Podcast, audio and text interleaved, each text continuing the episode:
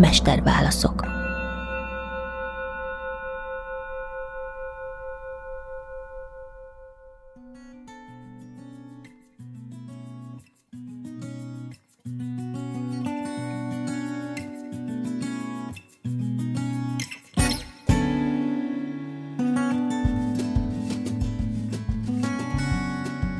A Buddha nem állította, hogy nincsenek csodák, de azt sem ajánlotta, hogy bárki törekedjen azokra.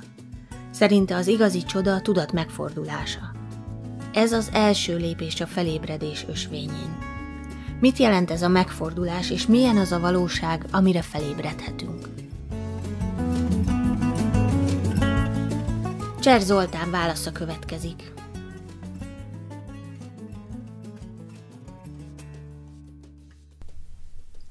Ugye Buddha nem állította, hogy nincsenek csodák, de a Buddha igazából nem állította, hiszen pont az új év, a buddhista új év, ami a februári újhold, vízöntő havában lévő újhold tól indul, és 15 napig tart, ezt úgy hívják, hogy a 15 srávaszti csoda, vagy a Srávasztiban történt 15 csoda, amelynek a története az az, hogy a Buddha tiltotta a csodákat, tehát a tanítványainál nem szerette, és nagyon sok történet van, hogy milyen módon viszonyult a csodákhoz, viszont például a megvilágosodása után az első csoda az, az egy kényszer volt, mert át akart menni a folyón, és nem vitt át a, a tutajos, úgyhogy át kellett menni a folyón.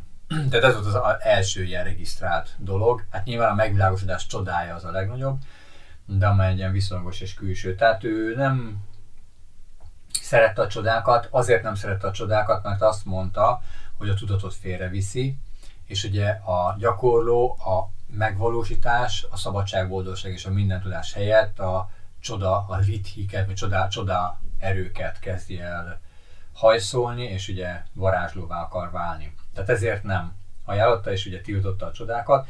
Viszont ő maga végrehajtott csodákat, ugye a Srávaszti 15 csodájában például van a, a kettős csoda, hogy a testének a felső részéből tűzörvények törtek elő, a teste alsó részének a ből vízörvények, akkor volt ugye a mangófa csodája, hogy, hogy a kezéből kinőtt rögtön egy mangófa, akkor leteti magból mangófa lett, most nem tudom, hogy a mag, mag is varázsolt volt-e vagy sem, akkor volt olyan csoda, hogy átlátszóvá vált a talaj, és a, le lehetett látni a poklok világába, úgyhogy azért nagyon sok csoda kapcsolódik hozzá, és későbbiekben is az őt követő mesterek és gyakorlók életéből nagyon sok csoda van. Ugyan a buddhizmusnak a szövegei nem szerették, tehát ezeket csak a titkos námtárokban, tibetül életrajzokban említik ezeket a csodákat, de például a Mahayana szövegben nagyon sok mm, elmélyedésben tapasztalható csoda és csoda van leírva. Magány Mahayana Sutra mindig úgy kezdődik, hogy a Buddha csodát tesz. Tehát érdekes, hogy megváltozik ott a Mahayana rendszerben, tehát a nagy szekérnek a tanításaiban, ahol a szeretet és a minden lényért való gyakorlás az kiemelt szerephez jut, ami nyilván a kiemeli a buddhizmust a pusztán csak szerzetesi működésből, ott például a csodák azok teljesen más színben találhatók meg. Mit jelent a megfordulás, és milyen a valóság, amelyre felébredhetünk? A megfordulás azt tibetül rulognak, rulognak hívják, és lényegében a buddhista ösvény kezdete. Tehát, hogyha ábrázolni szeretnénk így az egész létezésünket, akkor az egyik legjobb ábrázolási mód az a kerék, és ugye ez az, amit a szekér hasonlatában, a kerék, a tankerék hasonlatában maga a buddha is nagyon sokszor alkalmazott. A kerék és a szekér jelenik meg, mint a jánák is ugye szekeret jelentenek.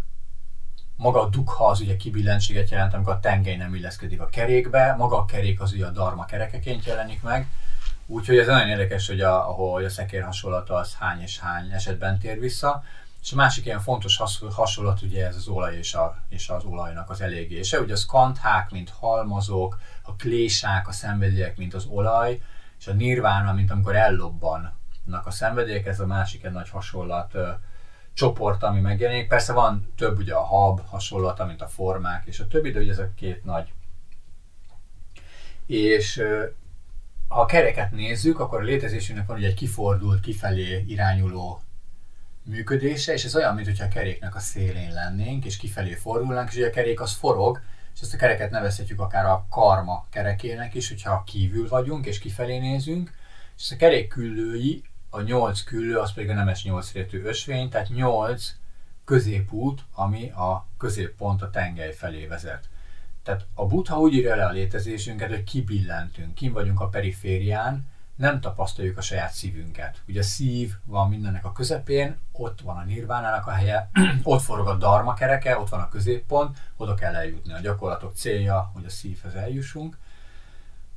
És az első lépés a visszafordulás. És ez akkor tud megtörténni, hogyha valaki elkezdi a kerék működését tapasztalni. Tehát kezd rájönni arra, kezdi felismerni, hogy a karma körbe-körbe forog. Tehát nem fogunk elveszni, akár a halállal is nem történik, nem tudunk elveszni a létezésben, mert ha egyszer öntudatra ébredtünk, akkor öntudatnál vagyunk, de ugyanúgy, hogy nem emlékszünk az álmainkra, tehát ugyanúgy el tudjuk veszteni az öntudatunkat. Viszont attól még reggel felébredünk. Tehát nem az történik, hogy éjszaka lefekszünk, és nem emlékszünk az álmainkra, és reggel nem ébredünk föl, mert elvesztünk örökre, hanem ugyanúgy felébredünk, tehát a, a ciklus, a kerék az tovább megy. Tehát ebben ugye lehet bízni, hogy tovább-tovább megy, ezt látjuk a természetben is, hogy ciklikusan forog, tavasz, nyár, ősztél, tavasz, nyár, ősztél, és a többi. Viszont ugye a probléma az az, hogy a kifelé fordult tudat elveszti saját magát és szenved. Úgyhogy a befelé fordulás, ha felfedeztük a kereket, akkor nyilván, tehát a körszerű működést, amit ugye számszárának nevezünk, a létforgatagnak, akkor egyértelmű válik, hogyha körszerűen működik, akkor van középpont. Amíg lineárisban gondolkodunk, tehát születéstől menjünk a halálig, addig nem tudjuk felfedezni a nirvánát. Mert nem látjuk a, a forgást, nem látjuk a ciklikusságot. De a ciklikusság felismerése, a számszára tulajdonságnak a felismerése, akár a reinkarnáció, ezért kulcsa a befelé fordulásnak, hiszen akkor az ember egyértelműen tudja, hogy van középpont, van nirvána. És a nirvána és a számszára között van az ösvény és akkor az ösvény lép, tehát a befelé fordulás ez egy nagyon fontos dolog, és a befelé fordulásnál valóban az történik, hogy az objektum felől a szubjektum felé fordulunk. De utána ez nem kettősé válik.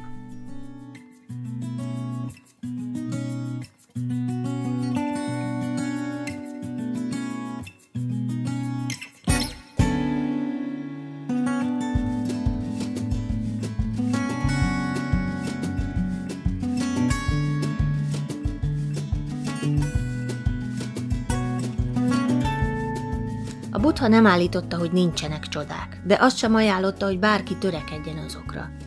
Szerinte az igazi csoda a tudat megfordulása. Ez az első lépés a felébredés ösvényén. Mit jelent ez a megfordulás, és milyen az a valóság, amire felébredhetünk?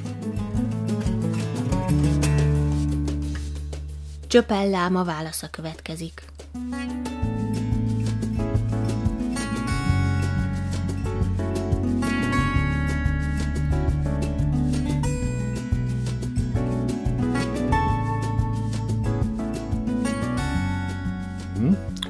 Igen, tehát ugye a csoda az mindig itt van, e, csak nem nyílunk meg. Most az ember útján az első nagy megnyílás, e, mert érhetik az embert persze alkalmilag e, ilyen, ilyen hogy mondjam, ilyen a, a dolgok, hogy, hogy, hogy valahogy a, egyfajta intuitív élményt csak úgy a semmiből egy átkapcsol a tudata, és egyfajta intuitív, mélyreható, intuitív élménye lesz valamiről, ugye, és akkor ezt csodának hívjuk. De igazából a nagy csoda az, amikor, ezt Buddha is mondta, Kalorinpoche is mondta, és ezt mindenki mondja, hogy a csoda, az egyedüli csoda az, amikor a tudat megfordul. A tudat megfordul. A tudat, ugye a, a irányt változtat. Ugye jelenleg a tudat iránya e, a saját zavaros állapotába való belebonyolódás. Tehát a tudat egyre inkább belebonyolódik a saját zűrzavarába. Ugye ez a tudatnak a a hétköznapi mondjuk irányultsága. Tehát a nagy csoda az, amikor a tudat ebből az irányból a, a mondjuk így megvilágosodás, vagy fölébredés felé fordul, a fölébredés irányába fordul a tudat. Ja, ez a valódi csoda. amikor megfogan valakiben az a vágy, szándék, gondolat, hogy, hogy elinduljon a, a fölébredés felé vezető úton. Ja. Tehát miért használjuk ezt a szót, hogy fölébredés? Ugye ez a bódi, vagy a jangcsub tibetiül, bódi szanszkritul. A bódi, a fölébredés, mit jelent a fölébredés? Hát ugye ébren vagyunk, nem? Ébren vagyunk, ki akar itt fölébredni, igaz? Tehát ugye a fölébredés az, az viszonylagos, ugye? Mindenki úgy van vele, hogy hát éjszaka ugye alszunk, aztán fölébredünk, és akkor, akkor ébren vagyunk. De Buddha ugye a saját tapasztalatán keresztül ugye fölfedezte, hogy a tudat ilyen értelemben nem egy kétszintű ház, hanem egy háromszintű ház. Tehát ugye még ebből is föl lehet ébredni, ez a lényeg. Tehát ugye mi nekünk, mindjárt van tapasztalatunk abból, hogy az álom, abból, arról, hogy az álomból föl lehet ébredni, de Budának, Buddha szerzett tapasztalatot arról, hogy az ébrenlétből is föl lehet ébredni. Ja? És amikor a, a, ebből a, nevezük ezt végső fölébredett állapotból, ö, visszatekintünk a, ebbe a viszonylagos ébrenléti állapotba, akkor azt látjuk, hogy az nagyon hasonlít az álomhoz. Nagyon hasonlít az álomhoz. Tehát a tudat gyakorlatilag nagyon hasonlóan működik. Szinte ugyanúgy működik, mint amikor álmodik. Vannak különbségek, persze, tehát a kettő között nem kell egyenlőségélet tenni, de, de nagyon hasonlóan működik az álomhoz. Vagyis a tudat termel. Ahogy a álmunkban a tudat termel, szinte minden alap nélkül, már úgy értve, hogy öntörvényűen termel, és különböző élményeket gyárt, tapasztalatokat gyárt a tudat álmunkban, nagyon hasonlóan, szinte minden alap nélkül termel a tudat az ébrenléti állapotban is. Az ébrenléti állapotban is, és ugye ebből viszont föl lehet ébredni. Föl lehet ébredni. Föl lehet ébredni. Tehát ez a csoda, ez a csoda, amikor nem maga a fölébredés a nagy csoda, hanem a nagy csoda az, amikor a tudat fölismeri azt, hogy, hogy, hogy ö, van megoldás. Van megoldás. El lehet jutni a fölébredéshez. El lehet jutni a fölébredéshez. Tehát megfogalmazik valakiben a vágy, a, a, a szándék, a, a motiváció, hogy változtasson a, a, a, azon, hogy a saját öntörvényes tudata gyakorlatilag azt tesz ő vele, amit akar, tehát hogy kiszolgáljuk a saját zavaros tudatunk önkényes csapongását, ugye, mert ebből áll ugye a hétköznapi tudatállapotunk, és ebből az állapotból rálépünk az ösvényre. Az ösvényre. Hát ösvényre lépés az a nagy csoda. Az ösvény pedig azt jelenti, hogy az ember irányt vált, és, és egy következetes munkát kezd el, ez a munka, ezt a munkát ő a saját tudatán végzi el. Tehát a tudat olyan lesz, mint egy, egy, egy nyersanyaggá válik, hasonlóképpen, mint a szobrász kezében a nyersanyag, a agyag, vagy a a festő számára a, a színek, vagy a, a zenész számára a hangok, és így tovább. Tehát egy anyaggá válik, egy nyersanyaggá válik a saját tudatunk, amivel elkezdünk alkotó módon dolgozni. Tehát vége van annak, hogy a tudat azt csinál velünk, amit akar, ugye, hogy mondjam, és mi csak kiszolgáljuk a tudat kényét, kedvét és csapongását, tehát ennek vége van, és akkor a tudatot kézbe vesszük. Tudatot kézbe vesszük. Ezt úgy írja le Santéléva például, hogy a tudat olyan, mint egy vadelefánt. Egy vadelefánt. És a, ugye a vad elefántot viszont, tehát a vad elefánt egy borzasztó, hogy mondjam, veszélyes, veszélyes valami. Tehát a vadelefántok azok eltipornak házakat, meg akármit, tehát tönkretesztek dolgokat. Ugye, és óriási erejük van, tehát óriási erővel teszik tönkre a dolgokat. Ezzel szemben viszont, hogyha a, az elefántot megszelídítjük, akkor egy fantasztikus segítőre találunk benne, ami egyszerre egy teherautó, hogy hívják, emelődarú, stb. stb. Traktor, ugye ahogy ezt Indiában ma is használják, ugye megszelídítik az elefántokat, és ugye egy fantasztikus segítő munkagép lesz belőlük, vagy munkatárs. Tehát ugyanígy a tudatot, ugye Santidéva azt mondja, hogy az elmém vad elefántját egy szilárd karóhoz megkötöm, ja, a figyelmesség láncával, akkor ugye a tudatot meg lehet szelídíteni, és akkor a legcsodálatosabb dolog lesz belőle.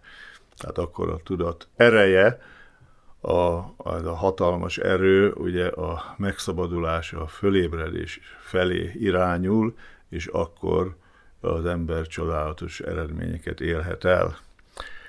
Tehát ez a nagy csoda, amikor a tudatot megfogjuk, és a ébredés irányába fordítjuk.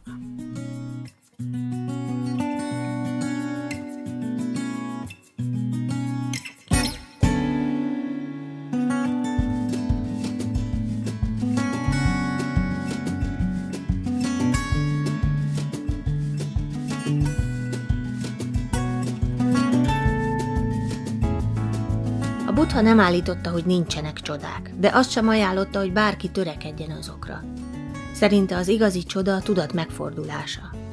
Ez az első lépés a felébredés ösvényén. Mit jelent ez a megfordulás, és milyen az a valóság, amire felébredhetünk?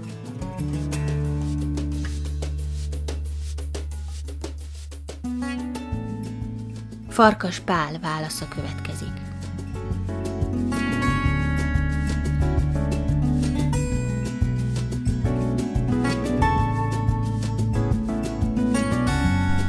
Az egyik tanítóbeszédében kétféle csodáról beszél. Azt mondja, hogy van egyszer a, a rendkívüli tudások, vagy rendkívüli képességeknek a, a, a csodája, tehát olyasféle dolgokra utalít tulajdonképpen, amelyek az összeszedettség magasabb fokait megvalósító ö, személyek által megszerezhető, tehát az, hogy, hogy, hogy képes például a másik embereknek a, a tudatát olvasni a saját tudatával, vagy, vagy az, hogy, hogy képes na, különböző helyeken egyszerre megjelenni, vagy képes, képes arra, hogy, hogy távoli hangokat meghalljon, és ehhez hasonló dolgok. Ugye azt mondja, hogy, hogy ezek, ezek olyasfajta képességek, kém további szövegéből derül ez ki, amelyeket ő inkább azt mondhatnám, hogy, hogy a, a megvalósítás mellékes tényezőinek tart. Tehát azt mondja, hogy, hogy ezeket, ezeket a képességeket lehet természetesen jóféleképpen is használni, de, de inkább óvakodjunk tőle, mert, mert, mert könnyű nagyon mellé menni a, a, a, a használatukkal. Van egy olyan szutta, amiben a Buddha egyik híres és, és, és ezekben a rendkívüli képességekben jártas szerzetesét a, a, az emberek az egyik, az egyik városkában addig provokálják, amíg ráveszik arra, hogy egy, egy másik vallási közösségnek a hasonló képességű szerzetesével egyfajta, egyfajta versengésbe kezdjen, és feltűznek egy, egy fa tetejére egy, egy gyönyörű kóduló csészét, és akkor azt mondják, hogy aki ezt le tudja hozni, az, az, az lesz majd az, akiről elhiszik, hogy magasabb megvalósítással bír. És akkor ez a, ez a szerzetes lehozza ezt a, ezt a csészét a fa tetejéről úgy, hogy fölröppen, és, és elragadja ugye a, a, a csészét, és amikor a buthának elmondják ezt a, ezt a bizonyos történetet, akkor amikor összetalálkozik ezzel a, ezzel a szerzetessel, az, azt mondja neki, hogy, hogy úgy viselkedett, mint az a nő, aki a szemérmét mutogatja a piac téren. Tehát ezt, ezt nem tekinthetjük dicséretnek, azt gondolom. Ugye, tehát magyarul a rendkívüli képességnek ez a, ez a vagy rendkívüli tudásoknak ez a, ez a fajtája, ugye ez, ez nyilvánvalóan egy, egy olyasfajta mm, lehetőség, amivel, amivel természetesen jó dolgokat is lehet csinálni, de, de nagyon, nagyon csábító olyan szempontból, hogy, hogy, hogy nem megfelelően használjuk őket. Ugyanakkor azt mondja, hogy az igazi csoda az, az, az a tanításnak a csodája. Tehát az, hogy, hogy a, a, a tanítás az feltárja a, a, a világ törvényeit, a világ működéseit, a, a, az emberi lény és a, és a, a világnak a szerves összekapcsolódását, és ezáltal tulajdonképpen ugye az ember képes lesz arra, hogy, hogy a, a valóságnak megfelelően lássa a dolgokat, és, és nyilvánvalóan ezekkel összhangban cselekedjék. Ugye, hogyha, hogyha valószínűleg ez valahonnan máshonnan származó szöveg, ugye, hogy az igazi csoda a tudat megfordulása, vagy kijelentés, ha a tudat megfordulásáról beszélünk, ugye ez inkább későbbi tanításokban fordul elő, ugye, mint első lépés a, a felébredés ös, ösvényén, akkor, akkor azt mondhatnám, hogy ez a, ez a megfordulás ez akkor következik be, amikor az ember a hit vagy a, a, a bizalom alapján vagy talaján állva ugye megismer egy tanítást, és, és amikor, amikor ezt a tanítást megismeri, akkor, akkor fölébred benne egy olyasfajta igyekezet, vagy, vagy tetterő, vagy buzgalom, ami, ami, ami arra sarkalja, hogy, hogy ezt, a, ezt a tanítást közvetlenül tapasztalja meg, közvetlenül ismerje meg. És, és ilyen módon fordul meg a tudat, ugye, tehát a, a, a hit helyére a közvetlen tapasztalás, a közvetlen megismerés lép. A valóság, amire, amire felébredhetünk, ugye nyilván az, hogy, hogy onnantól kezdve az ember a, az érzelmi uh, átszínezettségektől mentesen fogja a, látni a világot, vagy a, vagy, a, vagy a valóságot megfelelően fogja látni a saját belső és, és a külsőnek tapasztalt világot.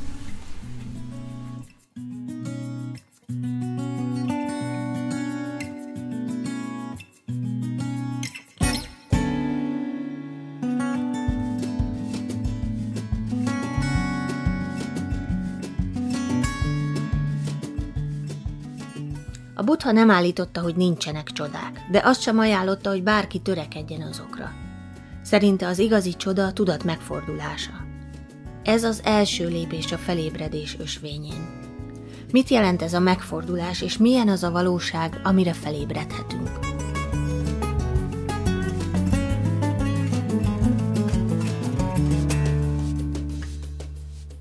Mire is László válasza következik.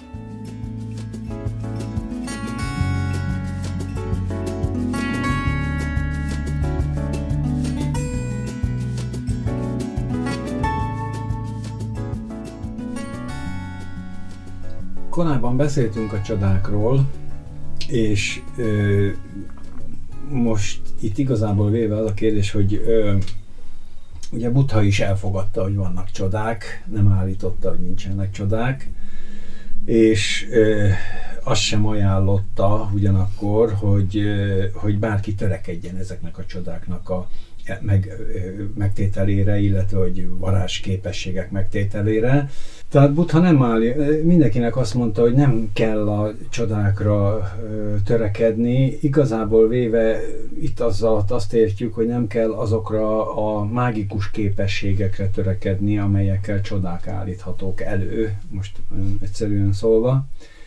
Tehát való igaz, hogy Buddha a legnagyobb csodának azt a megfordulást nevezte, amivel az ember önmaga lelki élete felé fordul és, és elindul egy szellemi úton.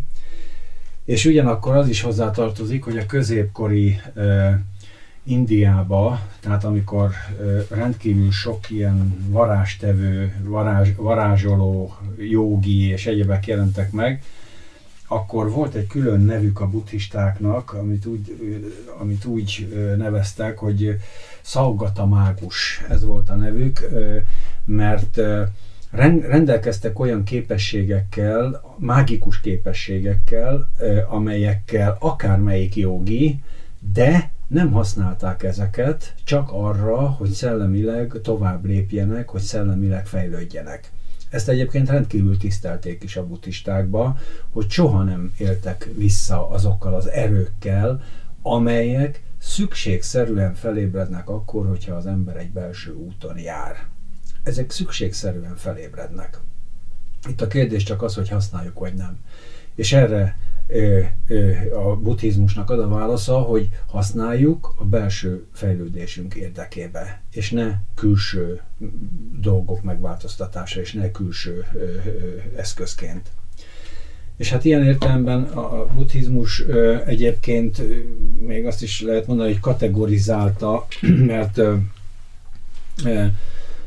a Szathamála szövege szerint nyolc ilyen buddhista szithi tehát mágikus képesség lehetséges, tehát ilyen értelemben egy nyolcas csoportot rakott össze, bizonyára még többet is össze lehetett volna, de hát a, a Szathamála szerint ezt a nyolc mágikus képességet ismeri a buddhizmus, vagy, vagy, vagy használja, vagy tudja, használni nem feltétlenül használja, de mindjárt látni fogjuk, hogy ebből bizonyos hát szitiket használ, más szitiket nem. Tehát lényeg az, hogy ezek a varázserők, ezek szükségszerűen felébrednek, amikor az ember gyakorol. Egyszerűen azért, mert át megszűnnek olyan korábban szilárdnak hit határok, korlátok, megszűnnek olyan törvények, megszűnnek olyan szükségszerűségek, amelyeket korábban el sem tudtunk képzelni de a belső szellemi fejlődésünk és szabadságunk következtében egyszerűen megváltozik a világnak ez a része is, tehát a törvény része is, ha szabad így mondanom, megváltozik. Ennek ellenére bizonyos képességeket, képességekre rá lehet összpontosítani, tehát el lehet érni, hogy valamilyen képessége az embernek kifejlődjön. Tudjuk, hogy a buddhizmus ezt utasítja el, hogy valamilyen speciális képességet kifejleszünk magunkba, hanem a buddhizmus azt szeretné, vagy azt mondja, vagy azt tanítja, hogy a megvilágosodás legyen az, amit kifejlesztünk magunkba, és ne valamilyen speciális képesség. De a lényeg az tehát, hogy a Szathamála szerint nyolc ilyen buddhista szithi létezik. Például ilyen a Kadga, Kadgának nevezett uh, szithi, ami végül is uh, azt jelenti, hogy rinocéros, tehát ilyen, ilyen magából nem sokat mond, vagy, vagy azt, nem, bocsánat, azt is jelenti, hogy kard. De valójában a buddhista szövegek a katga alatt általában az, az uralmat értik, tehát a teljes önuralmat értik.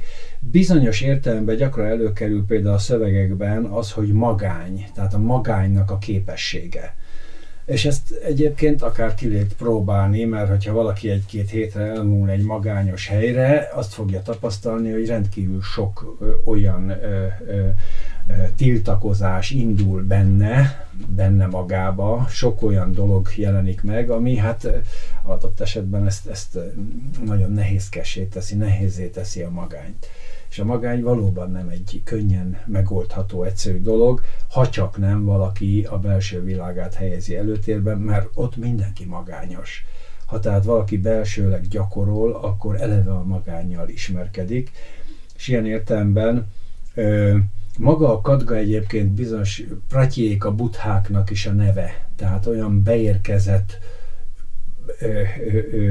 Pratyéka Buddha, ugye önmagából megvilágosodott buddhák, akik önmagukban, önmaguktól világosodnak meg, a magányban, vagy az uralomban, tehát egy, egy, egy belső erők által kifejlesztve jutnak ehhez a szithihez, mert, mert olyan magányosak, mint a rinocérosz. Mondhatjuk ezt, ugye a rinocéros egy magányos állat.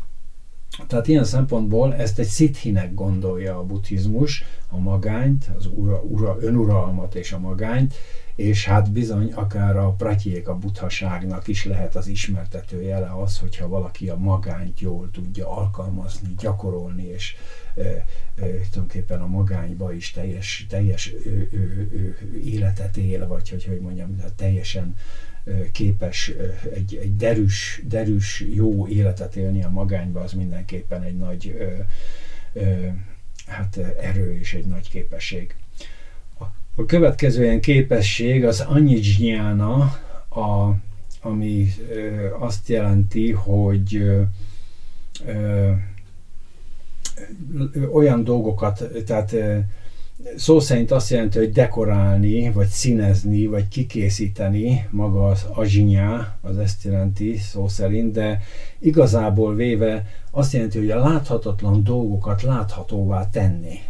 Tehát ez egy olyan szithi, egy olyan képesség, hogy a láthatatlan dolgokat láthatóvá tenni.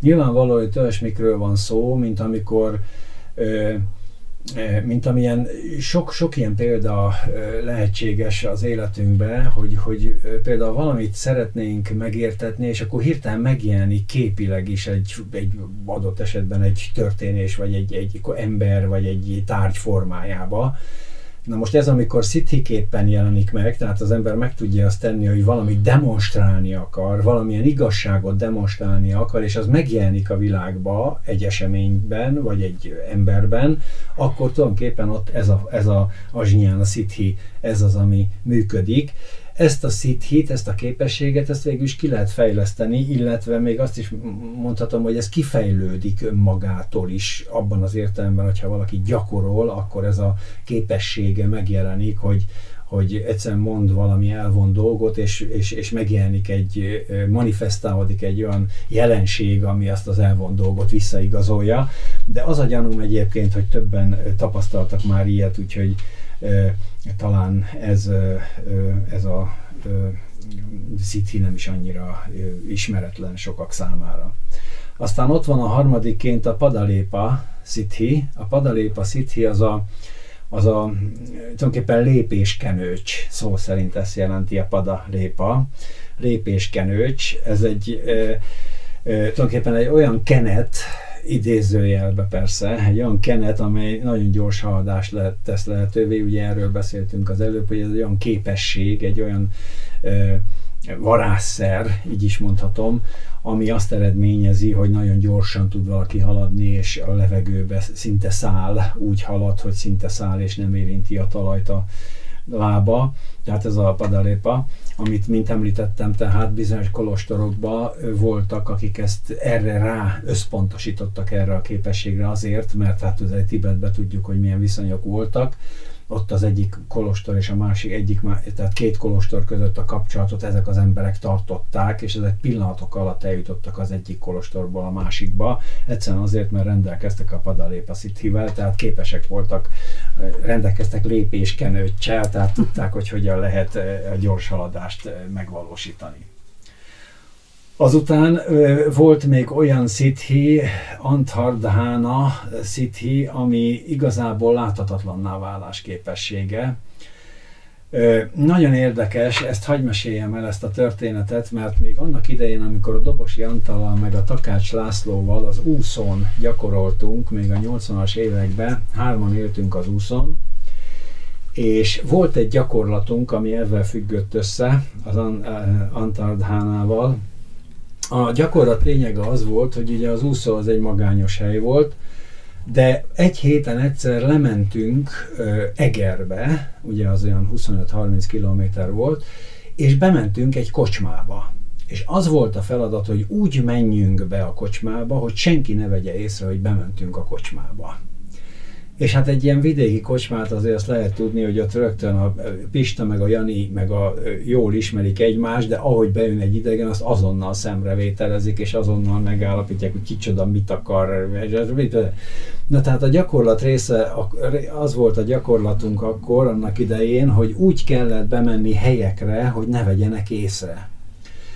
És hát nyilván ennek megvan, nagyon egyszerű egyébként a magyarázata, mert valaki minél nagyobb egoista, annál inkább észreveszik. Ez a helyzet. Ilyen egyszerű a történet. Tehát minél beképzeltebb, minél, annál kirívóbb, annál egyértelműen, annál inkább felfedezik, tehát nincs ebbe semmi csoda, de mégis az, hogy megjelenni valahol úgy, hogy szinte láthatatlanul, hogy szinte ott sincs, szinte nem is tudják, hogy ott van, ez egy olyan szithi, ami részben kicsit kiépül a, a, az idők során, tehát egyszerűen megtanulja az ember, másrészt pedig hát akár, akár ezt ki lehet fejleszteni, tulajdonképpen ezt a, ezt a képességet, tehát a láthatatlanná válás képességét. Itt most persze gondolhatja valaki, hogy ugye nem tudom én milyen vannak ilyen filmek, ahol valamivel bekenik, vagy mit tudom én, és akkor, tehát nyilván itt nem erre kell gondolni, hanem egy olyan szellemi aktusra,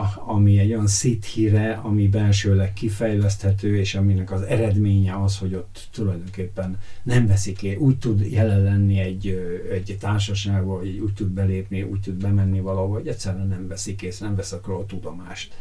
Tehát ez egy jó képesség egyébként, időnként nem árt, ha az ember gyakorolja. Ezzel szemben áll, tudjuk, az a realista, az a naív realista, aki bedönti az ajtót, mert mindenkinek oda kell figyelni, hogy megérkezett. Nagypofájú, széttett lábú, naív realista, aki azt hiszi, hogy ő a világ közepe, ugye, és hát ez, természetesen mindenkinek oda kell rá figyelni. Na hát az ellentétét képzeljük el, és akkor pontosan tudjuk, hogy milyen szitiről van szó. Aztán a következő, következő ilyen az a Rasa Rasa Sayana, ami azt jelenti tulajdonképpen, hogy elixír készítés.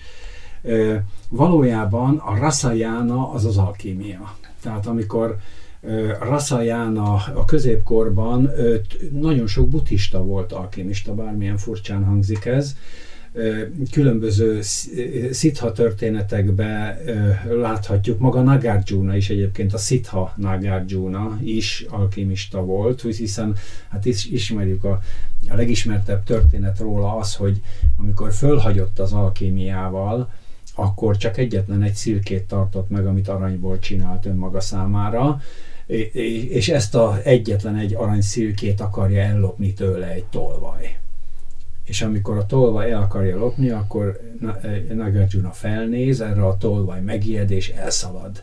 És Nagarjuna pedig utána dobja a szirkéjét. És erre a tolvaj megáll, nem érti az egészet, hogy hogy van ez, hogy el akarta lopni, ez meg utána hajtja, és visszaólalkodik ólálkodik Nagarjunához. Nos, ő lesz a legjobb tanítványa Árja Déva, mert egyszerűen nem hagyja nyugodni, hogy a mester, a Nagarjuna az egyetlen tárgyát, ami megmaradt az alkimisztikus praxisából, ezt az aranyszilkét, ezt miért dobta utána, miért adta oda neki. Na mindegy, tehát Nagarjuna és más szithák is foglalkoztak alkémiával. Végsősorban ez a e, Rasa Rasa Sayana, ez tulajdonképpen a, a, a Rasajánának, tehát a alkémiának ö, egy válfaja tulajdonképpen, és az elixír készítést foglalja magába. Ö, és itt az elixírt is bizonyos értelemben nem konkrét tárgyként kell elgondolni, tehát nem úgy kell elgondolni, hogy egy lötty, amit csináltak, így is el lehet, de nem, nem elsődlegesen nem ez a lényege, hanem a, a tulajdonképpen a, a igazából véve itt a két vezetéknek, a, az idának és a pingalának az összekötéséről van szó, amiben hát nyilván most nem megyünk bele, csak érzékeltetni szeretném, hogy tehát az elixír készítés is egy ilyen szithi volt. Továbbá volt még a ketchara, ketchara a, a, tulajdonképpen a levitáció képessége, a légbeemelkedés, a levegőbeemelkedés képessége, bizonyos értelemben a repülés képesség is ide tartozik, de valójában itt is, emögött is azért van egy olyan dolog, ami az egészet lehetővé teszi, és ez pedig az elvonatkoztatás képessége. Mert az elvonatkoztatás, tehát a, a dolgoknak a lényegének a meglátása. Tehát amikor látunk egy dolgot, és tudjuk, hogy azt azért látjuk, mert ahhoz milyen lelki dolog kapcsolódik, amikor látjuk egy korábban, ugye említettük, hogy a külvilág és a belvilág, hogy hogy kapcsolódik össze, és ha arra gondolunk, hogy valami megjelenik a külvilágban, de látjuk, hogy milyen belső dolog függvényeként jelenik az meg, vagyis az elvonatkoztatást végre tudjuk hajtani, és látjuk az okát, látjuk a belső motivációját annak, hogy mi, mi miért jelenik meg, az igazából véve már kecsara, de persze Kecsara City alatt akár tényleges repülést is érhetünk, tehát azt, hogy tényleg valaki felemelkedik, levitál, légbe emelkedik, de valójában emögött a, a, az elvonatkoztatás képességét is érthetjük. A következő pedig a bucsara, az pedig a búcsára, az pedig tulajdonképpen a helyváltoztatás képessége, tehát hogy egy pillanat alatt egyik helyről a másikra, másikon tudott teremni a jóki, akik ezt gyakorolták, vagy a szithák, akik ezt gyakorolták. Tehát egy olyan képesség, ami, ami a tér törvényét, tér törvényét ki tudja játszani. És a tér törvényét, most megint hossza, hosszú lenne ebbe belemenni, ezt úgy lehet kijátszani, ha éppen valaki szeretne ebben kapcsolatban ötleteket, de hát nyilván ez azért nem, nem pusztán csak fogalmi meghatározáson múlik, de úgy lehet kijátszani, hogyha valaki komolyan veszi a belátás gyakorlás négy szintjét, és eljut a tiszta tér tapasztalásáig. A tiszta tér tapasztalása az körülbelül hát a, a, a tudatállapotok sorába az körülbelül olyan, nem is tudom, ha jól emlékszem, olyan 40, 40. olyan tudatállapot 118 közül, vagy 50. környéki, környéki tapasztalás. Tehát ez azt jelenti, hogy a tiszta tér megtapasztalása, ami feloldja a tér korlátait. Tulajdonképpen meg lehet ezeket a szövegeket, meg lehet tanulmányozni, lehet, lehet tudni, hogy ezt hogy lehet elsajátítani, de egy biztos tehát, hogy a tiszta tér tapasztalása, tehát a kiüresedés, a térnek a lényegének a megtapasztalása teszi lehetővé azt, hogy valaki egy térben képes legyen egy helyről kivonni magát, és egy másik helyen megjelenni. És ezt akár konkrét értelmében is képes megtenni az, aki a térélménybe az üres teret, a végtelen üres teret megtapasztalja, és képes ebbe a tudatát megtartani.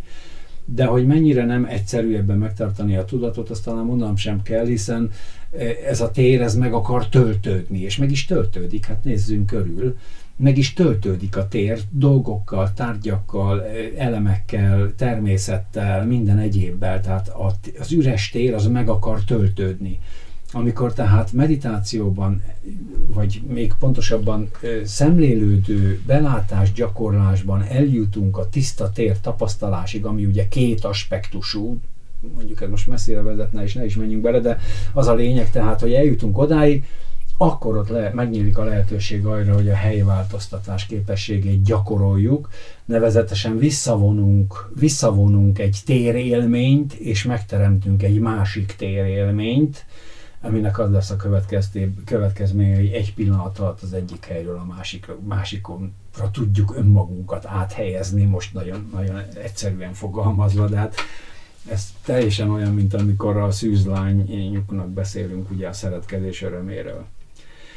A nyolcadik pedig az utolsó, az a patala, úgynevezett patala, ez a tulajdonképpen a takar, takaró azt jelenti, fátyol, vagy, vagy tollat is jelent egyébként, de most az nem jön ide. De tehát azt jelenti, hogy hogy amit az előbb mondtam, a láthatatlanná válás képességének szinte egy verziója, mert az eltűnésnek a képessége, tehát annak a képessége egy pillanat alatt el tudja magát tüntetni az ember. Összefügg a láthatatlan a, az előbb említett ugye a Antard, Antardánánál említett képességgel, illetve bizonyos értelemben összefügg a helyváltoztatás képességénél említettekkel, a térélménnyel, tehát ez is tulajdonképpen egy olyan szithi, amit ki lehet dolgozni, fel lehet építeni. Na most tehát összefoglalva, ugye a maga a Szathamála, Szathamála szútra is ezekre, ezeket a szithákat sorolja fel, mint nyolc buddhista szithit, amit a szithák is többek között gyakoroltak, de továbbra is állítom azt, hogy ezek a képességek megjelenhetnek, adott esetben még ki is fejleszthetjük valamelyiket, ha nagyon akarjuk, megtehetjük, hogy valamelyiket kifejlesztjük önmagunkba, de valójában mégis a buddhisták számára ezeknek a képességeknek a használata az mindenképpen egy, hát hogy mondjam, csak egy, egy, egy, egy nem, nem célszerű, nem praktikus dolog. A buddhisták számára az a célszerű, hogyha felébred egy ilyen képesség, meg pedig ezek felébrednek, hogyha az ember gyakorol, ha felébrednek ezek a képességek, azt visszaforgatjuk, visszaforgassuk, a gyakorlásba, és még intenzívebben gyakoroljunk. Tehát ráébredünk arra, hogy micsoda fantasztikus dolog az, hogy fizikai korlátokat tudunk átlépni azáltal, hogy meditálunk, és amikor ráébredünk erre, akkor nem azt csináljuk, hogy visszaélünk avval, hogy át tudunk lépni korlátokat, hanem ebbe megerősödve, hogy lám ilyet, ezt is meg tudjuk csinálni, ebbe megerősödve visszaforgatjuk, és tovább gyakorlunk, és tovább megyünk, és tovább, és még magasabb, szabadabb szinteket valósítunk meg. Tehát Szaugata szithák, ezt mondták a középkorban a buddhistákról, mert rendelkeznek mágikus képességekkel, rendelkeznek szithikkel, de nem élnek velük.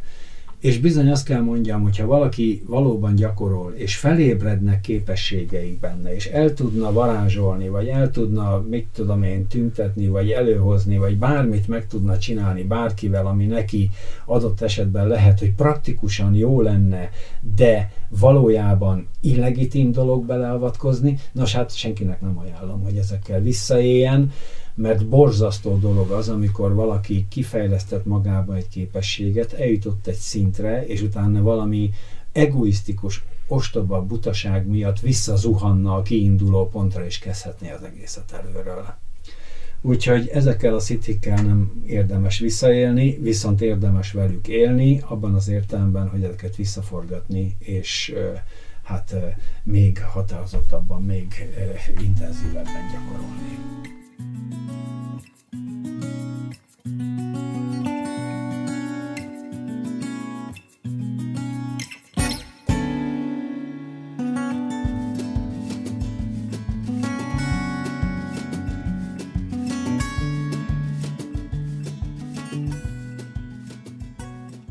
A butha nem állította, hogy nincsenek csodák, de azt sem ajánlotta, hogy bárki törekedjen azokra. Szerinte az igazi csoda a tudat megfordulása. Ez az első lépés a felébredés ösvényén. Mit jelent ez a megfordulás, és milyen az a valóság, amire felébredhetünk? Pressing Lajos Lilávadzsra válasza következik.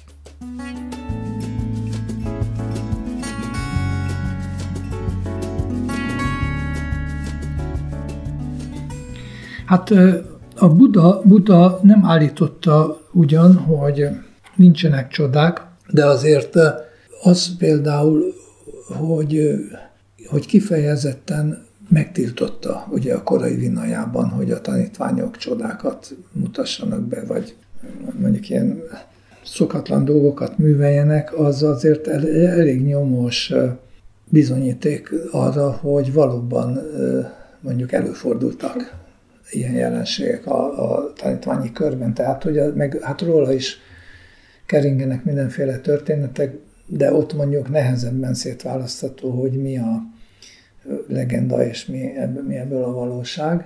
De a, a, az viszont ugye, ahogy a vinaja keletkezett, arról tudható, hogy, hogy a Buddha nem úgy alkotta a szabályokat, mint Mózes, hogy nem tudom, támadta egy felismerése, és akkor beleírt a kőtáblába, és akkor attól kezdve az volt a szabály, hanem a Vinhaja úgy született, hogy, hogy ő a minimális szabályt adott az elején, csak tényleg a, mondjuk így az, ami a kereteket meghatározta. Ugye egy példa erről, hogy még az alkoholtilalom sem volt benne legelőször a szerzetesi fogadalomban, csak amikor problémák keletkeztek. Tehát amikor az együttélésben, vagy a, tehát akár a szangán belül, akár a szanga és a környezet között valami probléma vagy konfliktus keletkezett, és akkor elmentek panaszt a buthához, vagy tanácsot kértek tőle, hogy mi legyen, akkor ő ezt átgondolta, megvizsgálta, és akkor mindig a konkrét problémára adott egy útmutatást, hogy akkor hogyan kell eljárni, hogy ezek a problémák ne álljanak elő. Tehát azt jelenti, hogyha ő mondjuk tett egy olyan tanácsot, vagy, vagy útmutatást, hogy a, nem mutogassuk a természet fölötti képességeket, az azt azért tettem, mert hogy, hogy erre oka volt. Ugye? Tehát, hogy, hogy tényleg voltak problémák abból, hogy, hogy ilyenek keletkeztek. A másik oldalon viszont ezek a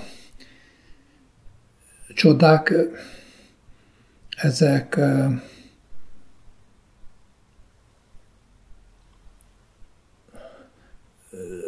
a, mondjuk a csodának, a, a irracionálisnak nem a végső dimenziójába tartoznak.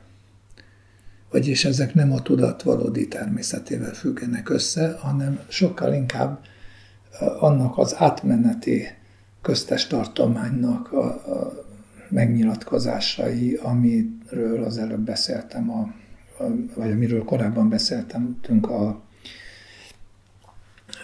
az, az a kapcsolatban, hogy, a, hogy a, mi a, a külvilág természete.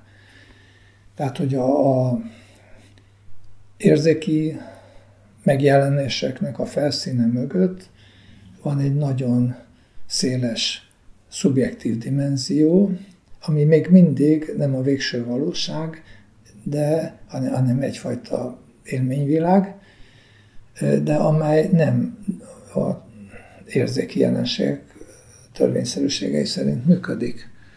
És hogyha tehát mondjuk elvileg elképzelhető, hogy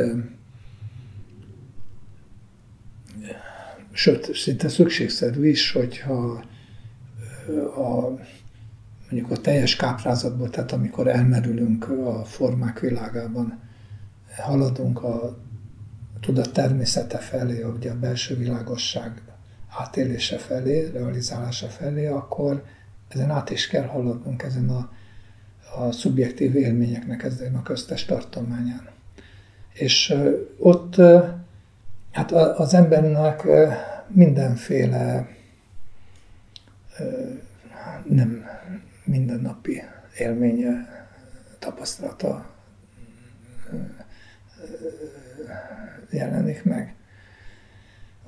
Tapasztalás, különleges tapasztalások, mondjuk természet fölöttének látszó, nem, nem hétköznapi, ugye az, az érzékek körében nem értelmezhető élmények vannak, és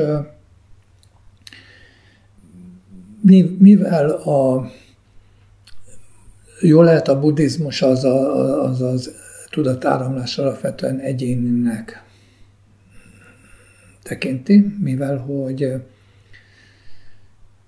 így tapasztaljuk, tehát a buddhizmus marad a tapasztalásnál, és minden tudatáramlás úgy éli át, a, a saját megismerési folyamát, mint egy egyéniség,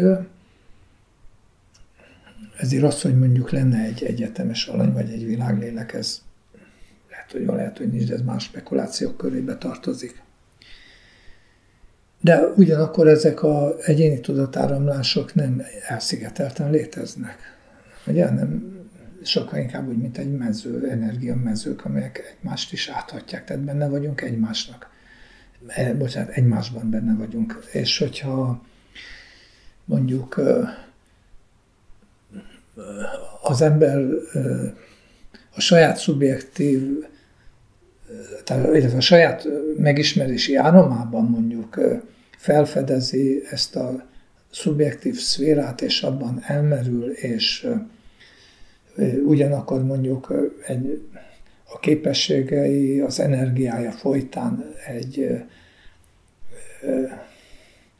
nagy erővel rendelkezik, akkor minden további nélkül elképzelhető, hogy ezeket az általa áttért úgymond csodás, vagy misztikus, vagy, vagy hétköznapon, hétköznapi túli élményeket a környezete is fogja. Tehát, hogy ők, is megérzik, vagy, vagy legalábbis egy részét valamennyit felfognak belőle. És ez magyarázza, hogy, hogy amikor mondjuk egy tudatáramlásban nagyon intenzív folyamatok történnek, hogy elképzelhető, hogy olyan nem hétköznapi élmények születnek meg, amit nem csak ő egyénileg él át, hanem más tudatáramlások, akik a közelében vannak, vagy a, a, akire hat, egymásra hatnak az energiák, ők is, ők is ebből valamit tapasztalnak. És ilyenkor úgy tűnik, mintha a világban jelenne meg egy csoda. Tehát valójában nem, nem arról van szó, hogy, a, hogy megbomlana hát az érzéki megjelenéseknek a belső rendje, mert annak van egy saját, mondjuk racionális, törvényszerű rendje, és ez nem is bomlik meg, hanem inkább arról van szó, hogy akik ezeket a csodákat átélik, és ezt ki, egy, egy meditáló, vagy egy, egy valaki, egy intenzív ö, ö, egyéniség ezt előidézheti, ők megmerítkeznek a, ebben a másik rétegében a tapasztalatnak, a, ugye a szubjektív világban. Mert, hát az ember tudata az nem olyan, mint egy páncélszekrény, hanem átjárjuk egymást, hatunk egymásra. Tehát, hogyha ha mondjuk én most depressziós lennék, amikor itt beszélgettünk, és látnád rajtam, hogy le, le vagyok konyulva, és hogy még, még nem tudom, én sugárzom magamból a, a szomorúságot, a rossz kedvet, akkor valószínűleg te se tudnál így mosolyogni rám, ugye? Tehát átragad. Ha, ha bemész egy munkahelyre, és ott van egy idege, ideges ember, aki nem tudom, valamiért nagyon feszült, vagy kijött a sodrából, akkor egyetlen ember egy perc alatt egy egész közösségnek a tudatállapotát hát át tudja alakítani, ugye, és akkor mindenki kiborul, és, és egy idegbeteg lesz egy pillanat alatt. Ha ugye valaki haragosan rátámad, akkor te is rögtön félni kezdesz, vagy, vagy indulatok gerjednek benned. Ugyanígy, hogyha mondjuk egy valaki agresszív veled, de te képes vagy arra, tehát mondjuk ugye saját energiáid erősebbek, és képes, tudsz tud, képes vagy arra, hogy mégis kedvességgel, szeretettel, mosolyogva ne reagáljál az ő agressziójára, akkor megnyugszik. Tehát, hogy milyen hatunk egymásra, és ez azt jelenti, hogy ha, ha egy emberben mondjuk feltárul ez a szubjektív élményvilág, ami mondom, mindig ott van, tehát akkor is, amikor nem veszünk tudomást róla, akkor lehet olyan hatása, ha ő egy erős energiát képvisel, hogy a környezetében élők számára is ebből valami megnyílik, tehát egy kicsit megérzik, hogy van egy mélyebb valóság, és akkor az tűnhet olybán, mint egy csoda. De hát a másik oldalon ugye Buddha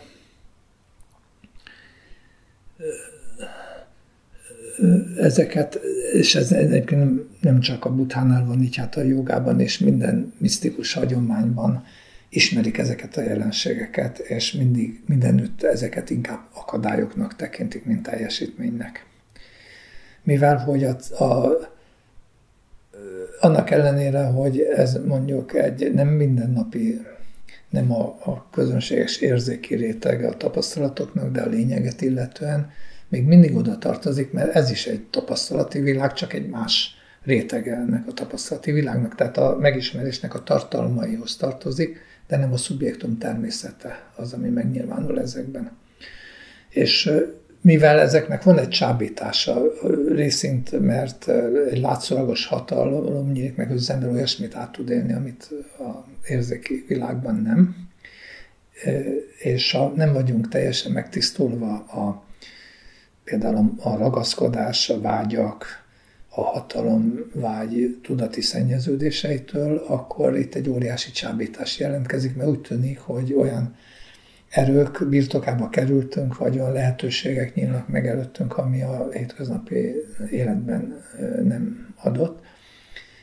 Tehát ez az egyik, ami miatt leragadhatunk ezeknél. Tehát a, a meglévő tudati szennyeződések az érzéki tárgyakról átkerülhetnek ezekre a, a szubjektív tartalmakra.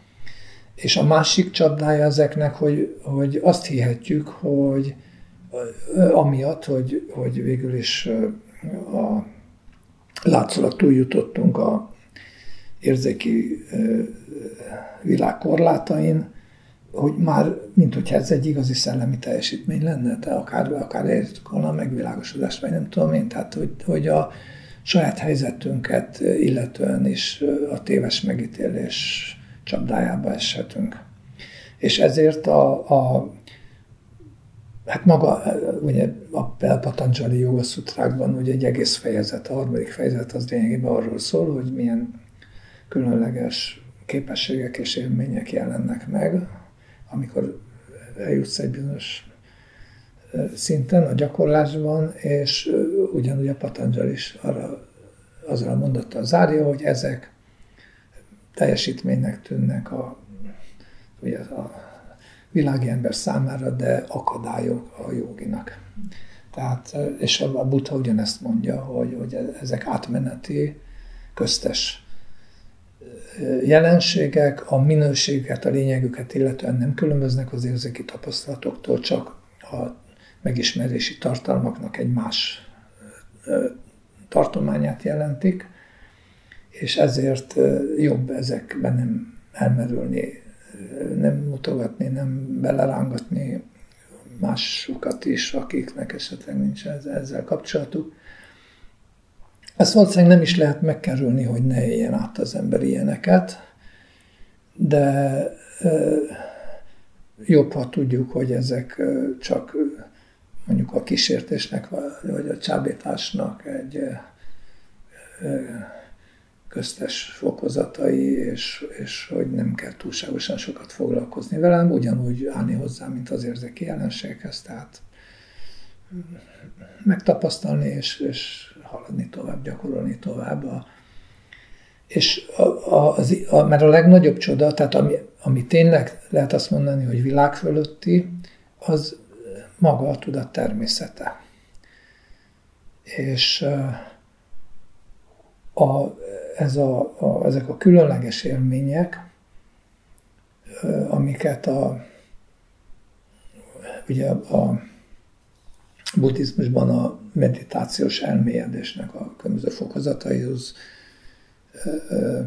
kapcsolnak, és erről egyébként a buddhizmusnak egy nagyon részletes térképe vagy leírása van.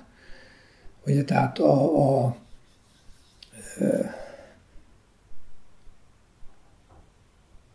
buddhista kozmológiában még, ha jól emlékszem, olyan a, a közönséges földi életben átélhető érzéki, érzéki tapasztalásokon kívül még vagy 25 ö, olyan létsíkot vagy tapasztalási tartományt ismer, ahova át lehet lépni, vagy ami megnyílik a, a meditáció különböző szintjein, de hogy ezek nem vezetnek a megvilágosodáshoz. Ugye ez is a nagyon világossá teszi a, a buddhista hagyomány, hanem ezeken át, át kell haladni, és a, nem szabad a cél szem előtt téveszteni, mert ezek noha nem hétköznapi világ, de még mindig a világ, vagy nem is mondjunk világot, mert ezzel azt megcáfoltuk annak a létét, hanem a szanszára, mondjuk így, ezek még mind a szanszára körébe tartoznak, tehát nem, nem mutatnak túl a világon. És hát a, a megtérés, megfordulás az az, ami a világ fölöttire irányul. Tehát az, amikor a tudat valódi természetével kerülünk kapcsolatba. Na most, ugye itt volt az a kérdés ezzel kapcsolatban, hogy mi jellemzi ezt, ezt, amit a Buddha igazi csodának nevez. És ami megjegyzem, tehát visszautalnék megint az első beszélgetésünkre, a dolgok természetét illetően, hogy ez az igazi csoda, ugye? tehát maga az eszmélő világosság, az is mindig ott van, mindenütt ott van, minden tapasztalásunkban jelen van, csak megfeledkezünk róla, hát ott fordító neki, nem, nem, nem értjük, nem éljük. Nincs jelen, a, nem tudatosodik ugye, a hétköznapi tapasztalatban. De hogy en, ezt miből ismerjük meg, tehát hogy mondjuk amikor van egy, tehát kezd feltárulni ez a szubjektív dimenzió, amikor kezdjük észrevenni, hogy a, a tapasztalatainkban nem csak a formák vannak benne, hanem, hanem van mély, vannak mélyebb rétegei. Miből tudjuk, hogy ez most egy a szanszárának egy mélyebb rétege, ami megnyílik, ugye? Tehát mondjuk a lelki tudatalattunk, vagy érzelemvilágunk, vagy, vagy még annál is mélyebb erőknek a szférája, vagy valóban a, a valódi természetünk, a világon túli végső csoda az, ami megnyilvánul. Most ezt szerintem abból lehet tudni, hogy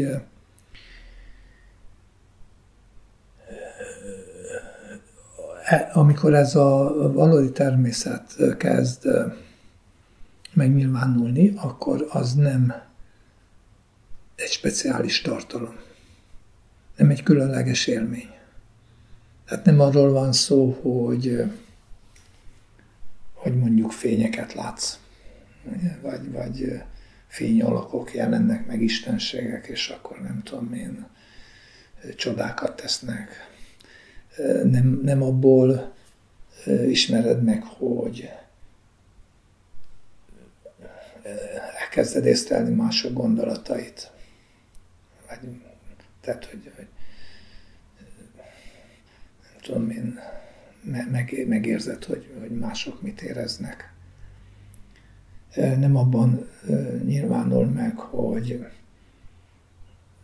hogy előre megérzed, hogy mi lesz holnap, kivel fogsz találkozni, vagy hogy melyik számokat húzzák ki a lotton. Ugye, mert ilyenek is vannak. Nem abból nem abban nyilvánul meg, hogy egyszer csak, nem tudom én, repülő elefánt jelenik meg a szobában, amit ráadásul nem csak te látsz, hanem a, a csoportban lévő gyengébb idegzetű többi résztvevő közül is van, aki meglátja ezt a repülő elefántot. Ezek, tehát a legkülönbözőbb ilyen fantasztikus, csodálatos dolgok. És ezek lehetnek, tehát lehetnek ilyen élmények megláthatod másnak az auráját, ugye az energiát, a kisugárzását, de ez még mindig nem az. Ezek, ezek, ezek még mind a szanszára, csak a, a szanszárának egy más szintje, egy más rétege, ugye, mint ami, hol a hétköznapokban élünk. Hanem amikor valóban a, a tudat természete nyilatkozik meg, tehát azt lehet mondani, hogy, hogy kezdesz ébredezni, ráébredni a valóságra, annak nincs semmilyen tartalmi sajátossága vagy összetevője. Helyesebben mindig van, mert ez, ez sem egy abszolút önlétező, nem létezik a tartalmaktól függetlenül, hanem úgy mondanám, hogy nincs egy speciális tartalom, ami megjelenik. Tehát ugyanott vagy, maradsz, ahol addig is voltál. Tehát, hogyha egy hétköznapi élményben voltál, akkor maradsz ugyanabban a hétköznapi élményben, ha egy éppen egy, nem tudom én, bombasztikus, különleges tudatállapotban voltál, akkor maradsz ugyanabban a különleges tudatállapotban, ha egy, nem tudom én, valamilyen sajátos szubjektív élményben voltál, akkor maradsz abban. Tehát, tehát, hogy ennek a valódi természetnek a megnyilatkozását nem az élmény jellemzi. Nem, nem attól, nem az saját, az sajátosság, hogy valami különleges, csak arra jellemző élményt érsz át, hanem ez sokkal inkább a hogyanban nyilvánul meg. Tehát, hogy azt, amit amúgy is átélsz, ez lehet a legközönségesebb, hétköznapi helyzet, azt, hogy éled át. Tehát nem a tartalma, hanem a minősége változik meg az átélésnek, és hogy hogyan változik meg? Hát nem tudom megmondani, mert ez pont az jellemzi, hogy nem meghatározható. Ugye meg tudnám határozni, akkor az már egy élmény lenne, és akkor az biztos, hogy nem az lenne, akkor az, egy félrevezetés lenne. Hasonlatokat tudok mondani. Csak ezt azzal a óvatossággal kell kezelnünk, hogy tudjuk, hogy ezek hasonlatok, és nem, nem valóságosan arról van szó. Tehát például olyan, mint hogyha könnyebbé válna, könnyűvé válna az, ahogy, az, ahol vagy. Tehát, hogy nem a, fizi- nem a súly értelmében, tehát ha megpróbálod fölemelni a nem tudom én, az 50 kilós súlyzót, akkor az ugyanolyan nehéz marad fizikailag. De a, valahogy a, az a nem fizikai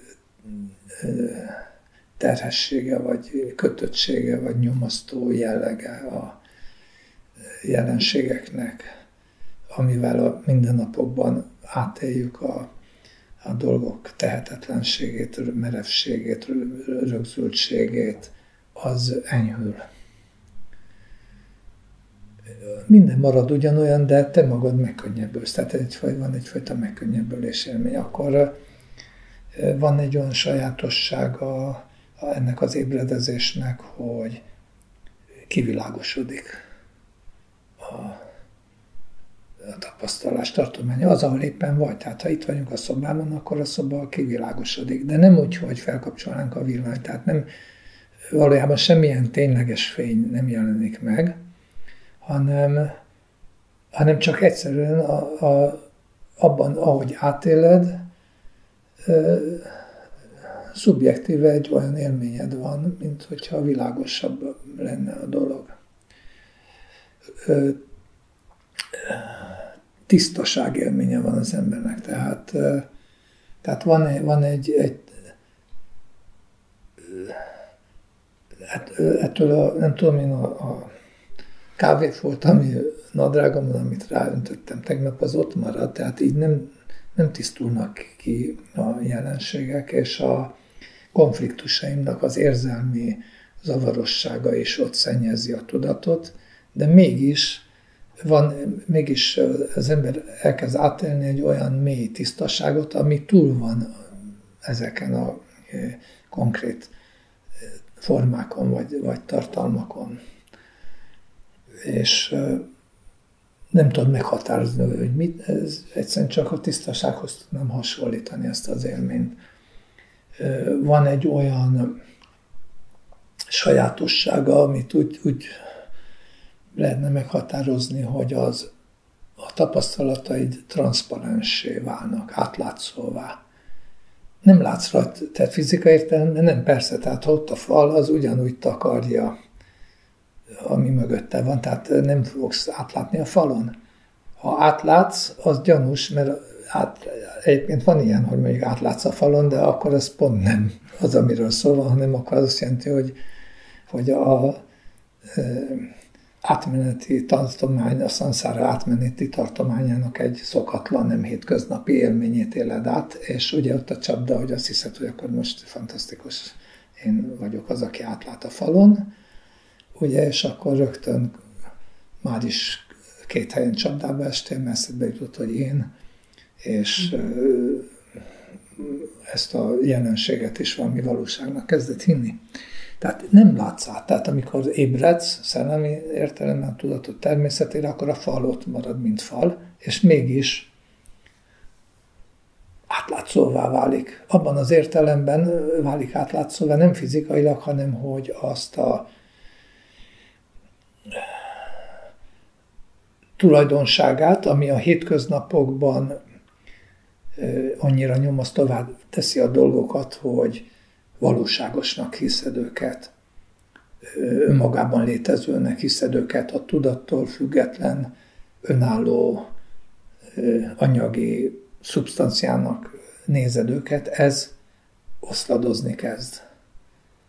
Mert ez, ez, ez ugye ez, az elmének egy belevetítése, egy mentális konstrukció. Tehát, hogyha nem értelmezed, tehát ma, kezdesz magadhoz térni, és nem jobban jelen vagy a saját tapasztási folyamatban jobban eszmélsz, és nem vetíted bele ezt az objektív önmagában létező jelleget, akkor,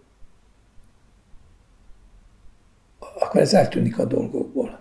És akkor a, a, akkor a fal ott marad, mint fal, de az élményed a falról az, hogy fal jelenés. Tehát, hogy, hogy kezded úgy átélni, mint egy jelenést, és nem mint valamit. És ez adja ezt az átlátszóság élményt. Hogy persze, most ott van, mint ahogy amikor egy déli báb megjelenik előtted, azt is látod, mint formát, de mégse gondolod azt, hogy tényleg van valami.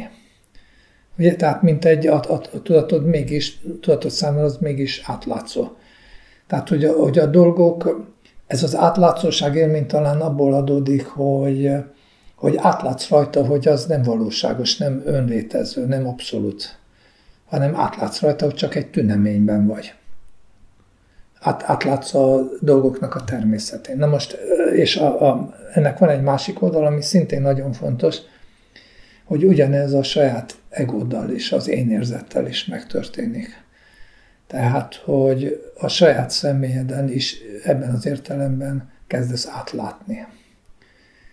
Az is átlátszóvá válik, kezded megérteni, hogy te magad is csak egy tünemény vagy, nem egy valóságos én, egy valóságos személy. És ez, e, ez a, valószínűleg ez a megkönnyebbülés élmény is ezzel függ össze, hogy valójában a saját személyünk az egy, és főleg az, hogy ezt valami énnek, ténylegesnek hiszük, ez egy iszonyú teher az emberen, ugye? Tehát, és ezt hordozni kell, és ennek engedelmeskedni, ezt mindent alárendelni, állandóan erre figyelni, Szóval ez, ez a hétköznapi nyomasztottságnak ez egy meghatározó összetevője, és ez, ez is, amikor ébredez, ébredezni kezdesz, ez kezd eloszlani, hogy nem kezded már többé énnek érezni magadat, vagy ha úgy is érzed, átlátsz rajta, tehát látod, hogy ez csak a elmének a trükkje, és nem veszed olyan komolyan magadat. Kezdesz felszabadulni saját magad alól is, és ettől minden könnyűvé válik, és világos sem, mert hogy az énünk is lényegében ugyanolyan természetű, mint a, a többi jelenség is, hogy, hogy egy önmagában valóságnak hisszük, de, de ez csak egy káprázat. Valójában egyszerűen ez is csak egy, hogy a, tudat folyamatában kialakuló jelenségforma, amit önmagának, önlétezőnek értelmez az elme, és aztán ebből alakulnak ki a problémáink.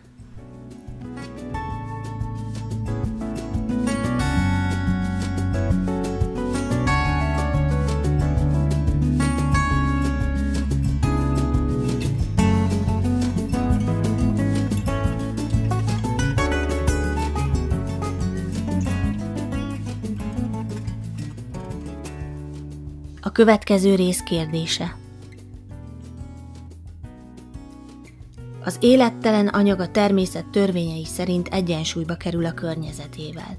Felveszi annak nyomását, hőmérsékletét, lugosságát, savasságát.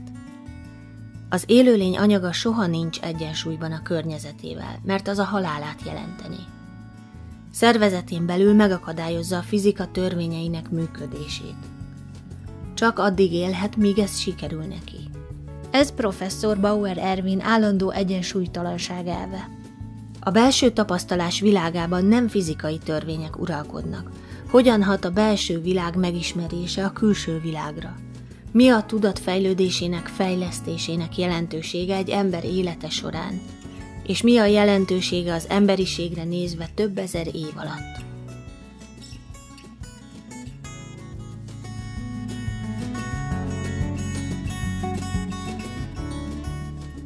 Köszönjük, hogy velünk tartottak!